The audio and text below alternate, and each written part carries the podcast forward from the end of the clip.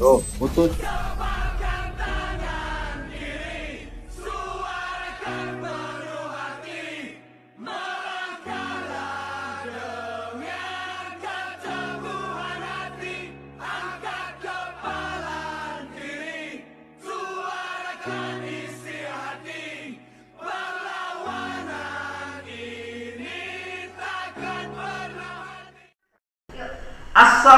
Assalamualaikum warahmatullahi wabarakatuh.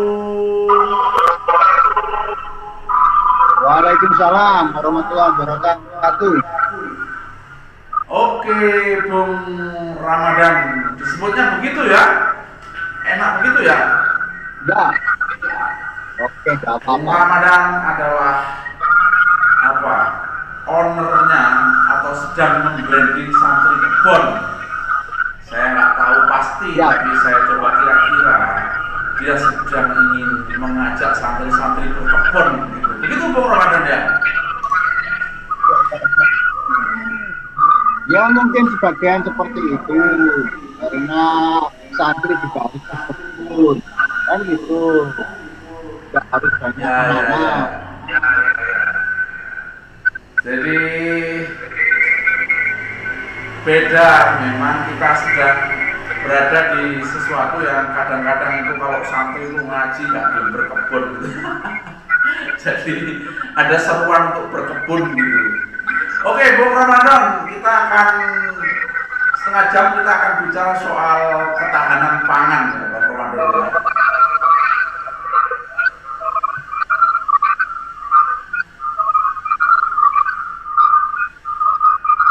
Halo? Halo, iya. Siap, siap. Bung, pertanyaan pertama lah. Kita mulai saja. Jadi kita akan bicara ketahanan dengan pertanyaan kenapa sorghum?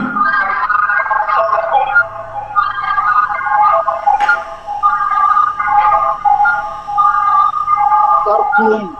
Kenapa kok sorghum? Sebenarnya sorghum itu hanya bagian dari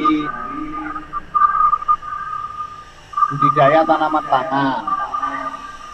Yang sudah dilakukan oleh nenek moyang kita. Kalau dulu orang tua kita banyak di daerah-daerah itu menamakan sorghum itu jagung cantel, jagung capul, korean, dan beberapa nama lain sesuai dengan daerahnya. Itu biasanya digunakan ditanam di pematang sawah. Tapi kemudian itu juga bagian dari apa namanya istilahnya pangan lah alternatif pangan ya di samping ada eh, beras ada jagung ada ketela dan lain sebagainya itu sorghum yang orang Jawa tadi sudah saya sampaikan cantel cakur korean dan lain sebagainya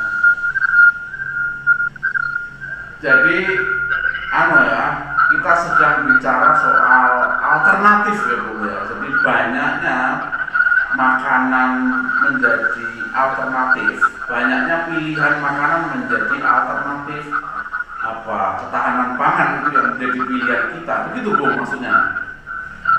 Mungkin salah satunya seperti itu. Jadi kalau kita mau nanam sorghum itu sebenarnya mau membudidayakan sorghum itu adalah bagian dari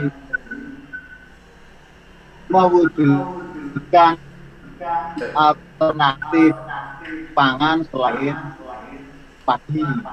Kan ada selain pada ketela di daerah lain, kalau di sini kemungkinan ya sorghum, kemudian di daerah-daerah kering sorghum, cakul tadi ada sampaikan. Enak itu rasanya. Ya ya ya. Memang jadi saya kira ini tidak hanya perbincangan yang enak Pak Ramadan, tapi kita sedang sedang bicara alternatif karena kita sedang berbicara soal pangan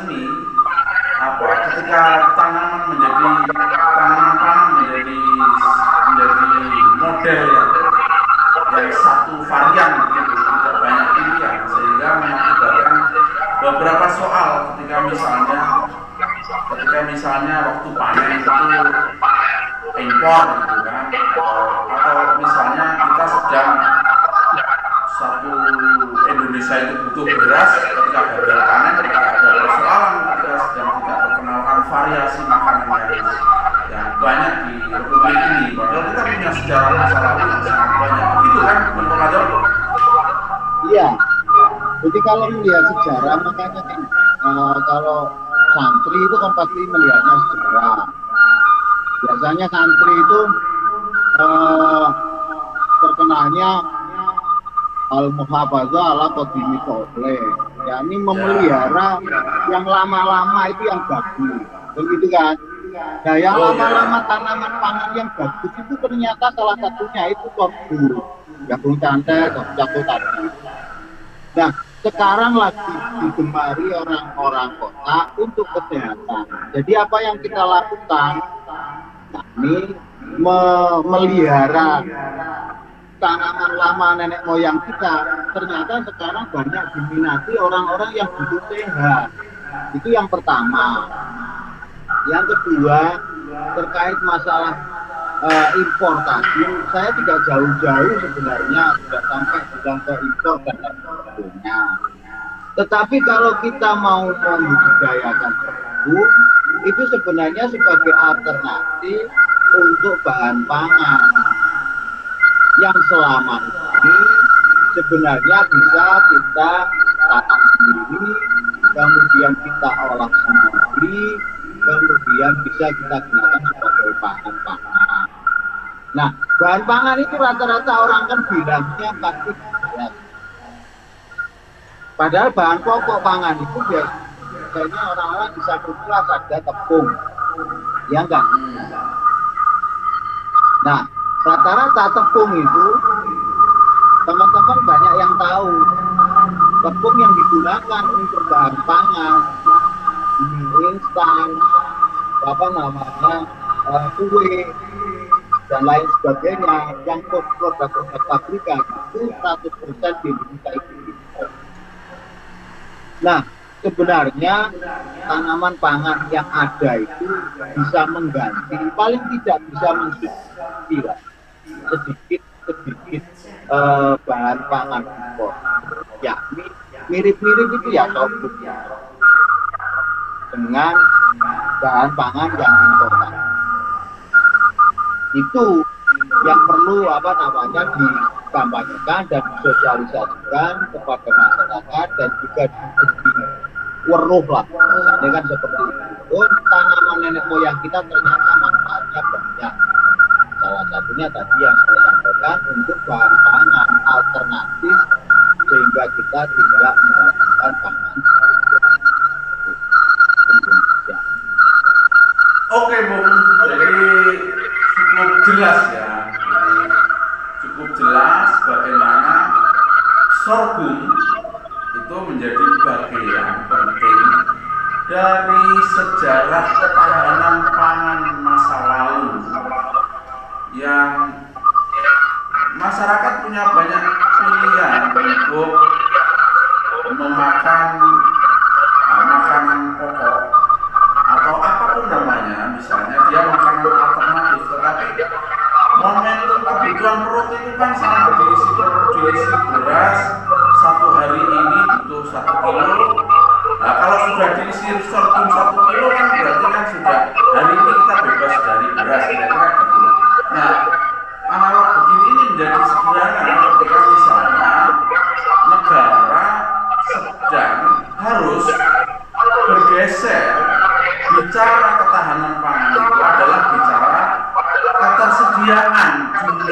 beras. Bicara ketahanan pangan itu yang menjadi urgen di dalam paradigma barunya adalah variasi makanan yang dimakan oleh perut ini dikembalikan ke dalam kejayaan ketahanan pangan masa lalu mungkin ada beberapa daerah yang makan sagu ada beberapa daerah yang makan jagung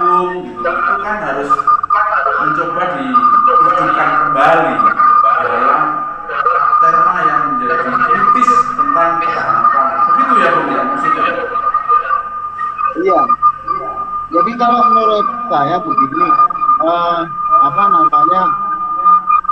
Ngomong masalah ketahanan pangan ngomong masalah persediaan pangan itu juga jangan lupa kita melihat potensi lahannya.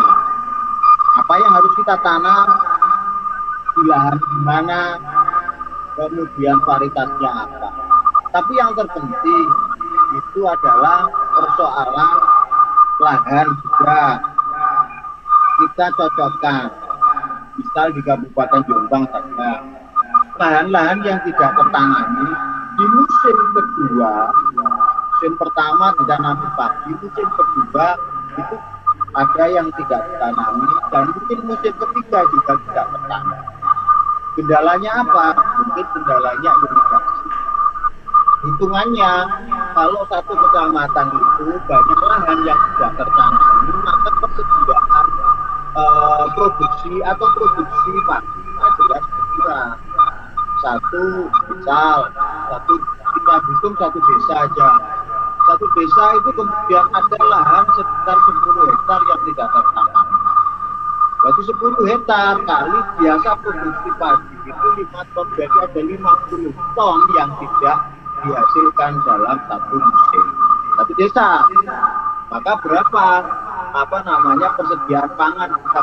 Buka dan sebenarnya alternatifnya apa? Harus dicarikan varietas atau tanaman yang bisa uh, ditanam pada musim yang tidak bisa ditanami padi. Nah salah satunya itu yang saya sampaikan tadi itu.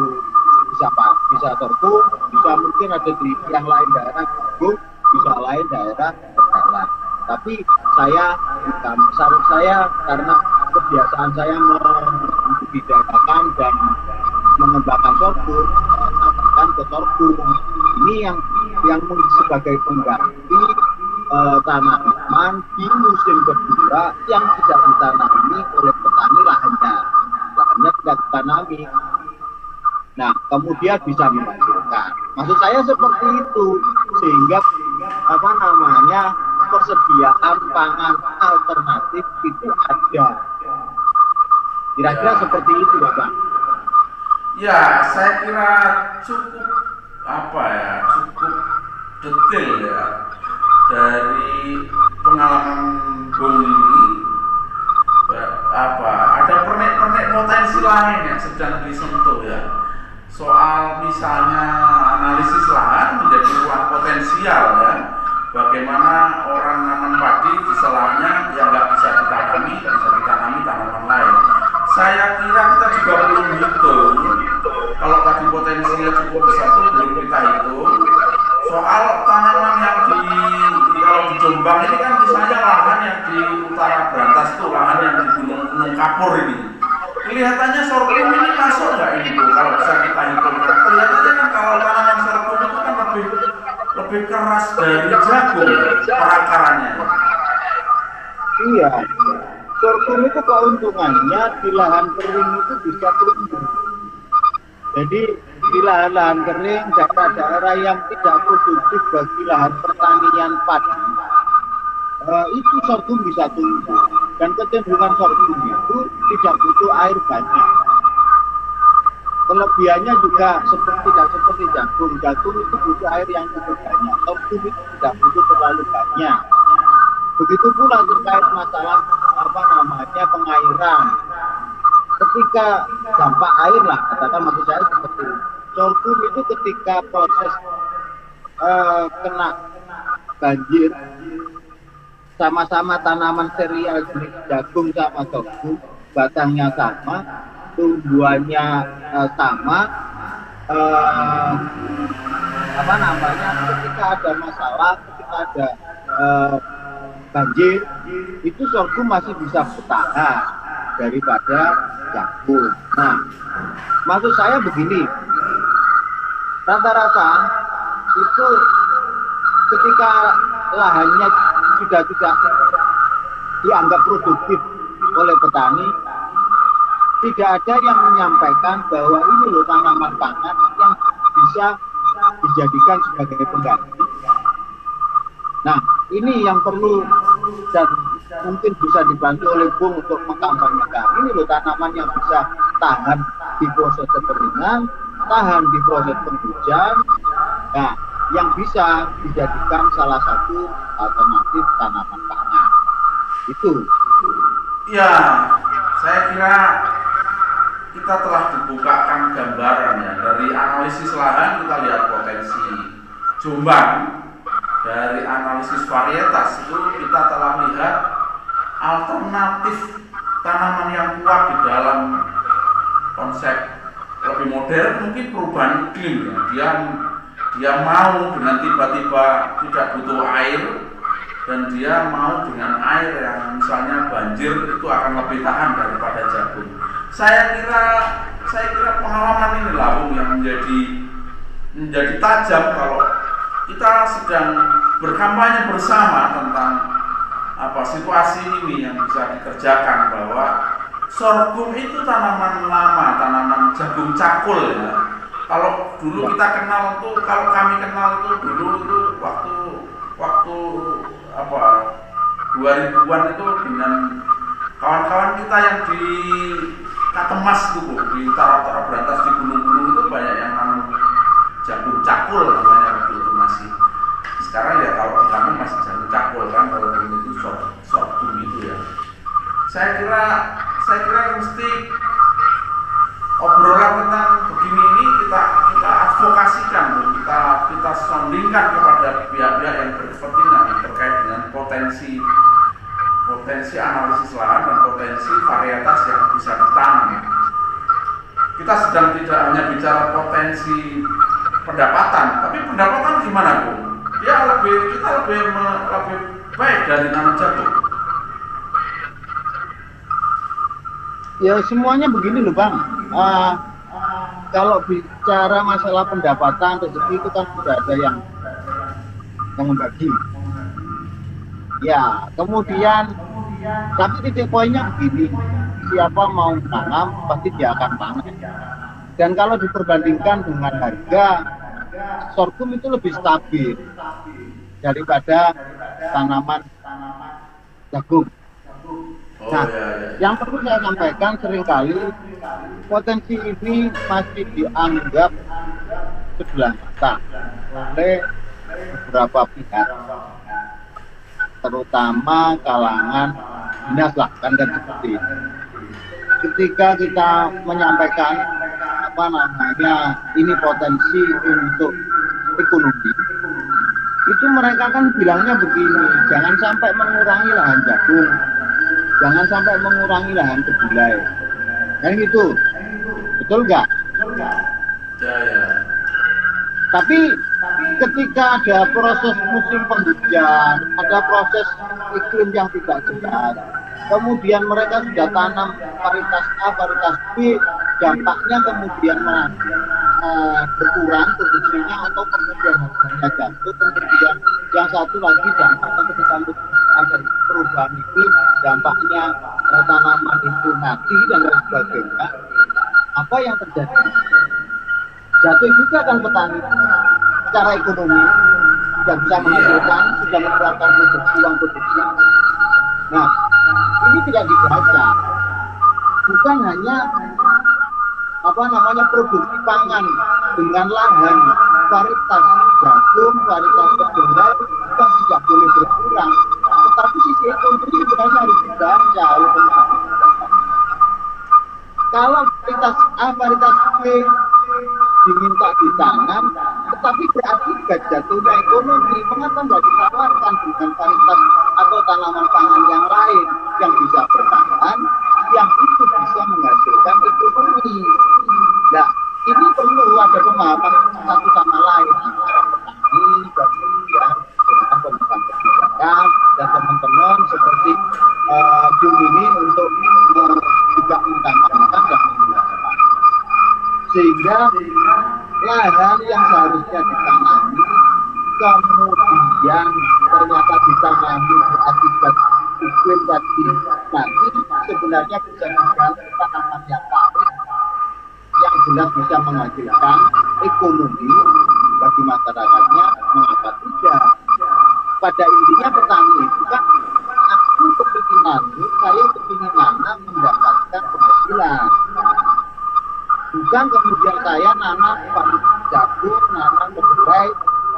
ketika ada musim penghujan. Mereka sudah mengeluarkan uang dampaknya tidak panen atau harganya jatuh. Ya kan nah, apa nggak panen ya. Saya kira ini tambah asik ya dari ruang-ruang makro bicara tanah pangan polisi kebijakan sampai teknis budidaya budi tanah budidaya tanam ya budidaya teknik budidaya saya kira ini sorghum itu menjadi menjadi model model cara melakukan analisis problem situasi petani. Kalau hari ini misalnya petani petani terpuruk karena jagungnya apa mati karena terlalu banyak air, nah, saya kira sorghum menjadi alat pembantu melakukan analisis situasi menjadi alternatif tanaman yang yang baik dari sisi-sisi yang Bung bilang tadi itu. Nah, saya sih ingin tahu, Bung, apakah diskusi begini-begini ini juga sudah kesampai kepada pemegang policy kebijakan? Kawan-kawan yang di BPL di lapangan maupun dinas pertanian secara umumnya mestinya kan juga sudah sudah eh, tersampaikan lah atau sudah menjadi cara berpikir alternatif gitu. Gimana, Bung? Sudah sampai ke mereka apa belum ini? Saya saya agak terkaget dengan pengetahuan yang menurut saya lumayan kaya hari ini.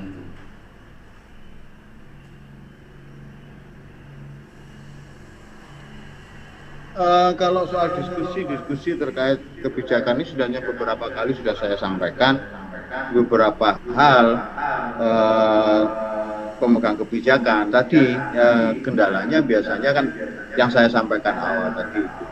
Makanya kemudian harus ada apa namanya eh, teman-teman yang ikut membantu mengkampanyekan terkait masalah tanaman pangan, yang kedua terkait masalah produksi pangan, sehingga ketersediaan pangan itu ya bisa mencukupi lah kemudian untuk kepentingan uh, masyarakat. Paling tidak itu. Uh, yang pada kuncinya atau titik kuncinya tadi adalah ketika kita me, menanam tanaman pangan itu adalah yang diinginkan para petani adalah ekonomi. Nah, ketika ekonomi ini harus ada alternatif yang saya sampaikan tadi, eh, varietas-varietas, jenis-jenis tanaman pangan yang sesuai dengan daerah, yang sesuai dengan musim, yang sesuai dengan uh, apa namanya kebutuhan sehingga itu bisa menjadi uh, membantu maksud saya bisa membantu uh, ketahanan pangan, produksi pangan uh, masyarakat kita. Ya, saya kira bukan hanya membantu, Bung, tapi kita ini kan agak gregetan ya, gregetan dengan ruang-ruang paradigmatik yang harus harusnya dikuasai oleh oleh negara dan ruang-ruang analisis yang menjadi kepentingan apa problem solving mengatasi persoalan Uh, misalnya ruang-ruang paradigmatik yang kita bilang soal ketahanan pangan itu kalau cara berpikirnya negara ini masih berpikir ketersediaan pangan itu adalah beras gitu. Ya selalu ada beras oh nyatanya bisa impor gitu. Tetapi kan ini petani kan sekali lagi nanti kalau waktunya panen harganya turun. Waktu waktu apa nggak ada padi panen naik lagi. Kan terombang ambing soal-soal strategis kebijakan negara yang seperti kita tidak punya kedaulatan. Ini kan juga soal-soal soal-soal paradigmatik gitu, yang harus diselesaikan oleh pemangku kebijakan. Nah, yang kita udah selesai di level ini sorghum menjadi jawaban. Mestinya ternyata potensial gitu loh sorghum kemudian ada lagi nanti misalnya apa tepung apa namanya tepung-tepung yang lain mokaf gitu mokatela mokaf. Terus ada apa namanya tadi yang saya bilang di luar Jawa itu? Sagu gitu itu saya kira. Nah apalagi kalau Bung sudah bilang masih banyak lagi soal misalnya analisis ke bawahnya tanaman yang beranalisis kepentingan lahan, melihat kepentingan lahan dan kecocokan lahan. Luar biasa. Banyak sekali yang harus dihargai sebuah sebagai kepentingan ketahanan pangan karena cara yang paradigmatik bicara ketahanan pangan ini bukan beras bukan yang dulu kita dengar kalau nggak makan beras itu seperti nggak modern seperti orde lama orde baru kira-kira gitulah dulu kan berasisasi itu menjadi sangat serius gitu. Nah, hari ini mesti berubah. Nah, apalagi sorghum juga menjadi jawaban terkait analisis iklim. Dia menjadi kepentingan yang bisa dinarasikan sangat baik bahwa tanaman ini di samping dia kebutuhan airnya sedikit di lahan-lahan kering kalau di Jombang bisa kuat di tanaman utara berantas di gunung-gunung kapur itu kalau tapi dia juga sangat tahan terhadap ini air terhadap kelebihan jumlah air dalam waktu yang tidak terlalu panjang. Kira-kira kan begitu tuh jadi banjir-banjir yang dadakan kira-kira dia bisa di, diatasi. Begitu Bung ya Nah, ini sesi hampir akhir, Bung. Saya kira meskipun pendek, obrolan kita cukup padat ya. Sedikit saya sudah mulai menyimpulkan saking senangnya diskusi. Silakan, Bung, lanjutkan. Kira-kira apa yang penting bagi pertemuan terakhir ini, Bung? Bung, misalnya NO nih, NO nih. Orang-orang NO kayak Bung ini kan cukup inspiratif gitu. Harusnya kan warga NU diajak semua nih, Bung. Gimana, Bung? Uh, gini, uh, gini, saya berharap saya langsung saja uh, terkait masalah budidaya dan lain sebagainya, potensi saya tadi sudah jelaskan sejak awal. Uh, yang ke depan sebenarnya yang perlu kita harapkan bersama-sama ada kebijakan atau mungkin kalau tadi bilang ada beberapa ahliya dari jamaah eh, kita itu sebenarnya bisa memproduksi atau kemudian membuat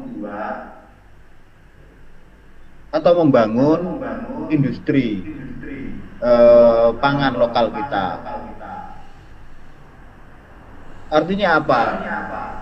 Keinginan pemerintah mulai dari pusat yang pinginnya mengembangkan industri pangan lokal itu bisa bergerak itu salah satunya adalah untuk ketahanan pangan kita. Nah, bagaimana itu kemudian bisa dilakukan untuk pengembangan atau ketahanan pangan kita, produksi pangan kita salah satunya ya eh, dengan membangun industri membangun dan mengembangkan industri pangan lokal. Industri pangan lokal salah satunya adalah kalau kita melihat potensinya ada di sorghum misal, kemudian bagaimana kita bisa membangun uh, industri pangan itu seperti penebungan minimal yang hampir sama dengan penebungan yang ada di pabrikan. Saya pikir eh, teman-teman uh, para pegiat kemudian para ania-ania di jamaah banyaklah yang kaya-kaya kemudian yang yang mempunyai apa namanya uh, modal lebih lah untuk membangun apa namanya uh, usaha di bidang itu. Uh, sehingga kemudian produksi kita terkait masalah pangan sekali lagi jangan diartikan produksi pangan itu hanya beras. Yang rata-rata itu saya sudah saya sampaikan awal tadi yakni bagaimana ternyata kebutuhan tepung itu lebih besar daripada kebutuhan beras. Ya. Atau mungkin kebutuhan tepung itu yang untuk produksi apa namanya makanan seperti mie instan, kue, kemudian roti dan lain sebagainya itu sangat besar. dan itu belum belum banyak yang apa namanya yang melirik untuk mengembangkan industri pangan pangan lokal itu berbasis uh, beras dan penepungan yang ada. Kalau ada contoh kita bisa memenuhi kebutuhan, tidak memenuhi kebutuhan uh, pangan untuk kebutuhan yang saya sebutkan. Itu Bung, kira-kira uh, harapannya ke depan. Oke Bung, terima kasih Bung ya. Semoga kita kita ketuk pintu bersama-sama Bung, Agni-Agni MO untuk mau terlibat kolaborasi menjadikan industri, menjadikan ketahanan pangan bagi penyangga ketahanan pangan negara ini. Terima kasih Bung dan kita akan lanjut ke depan untuk bicara lebih lebih strategis lagi yang bisa kita lakukan. Terima kasih. Assalamualaikum warahmatullahi wabarakatuh.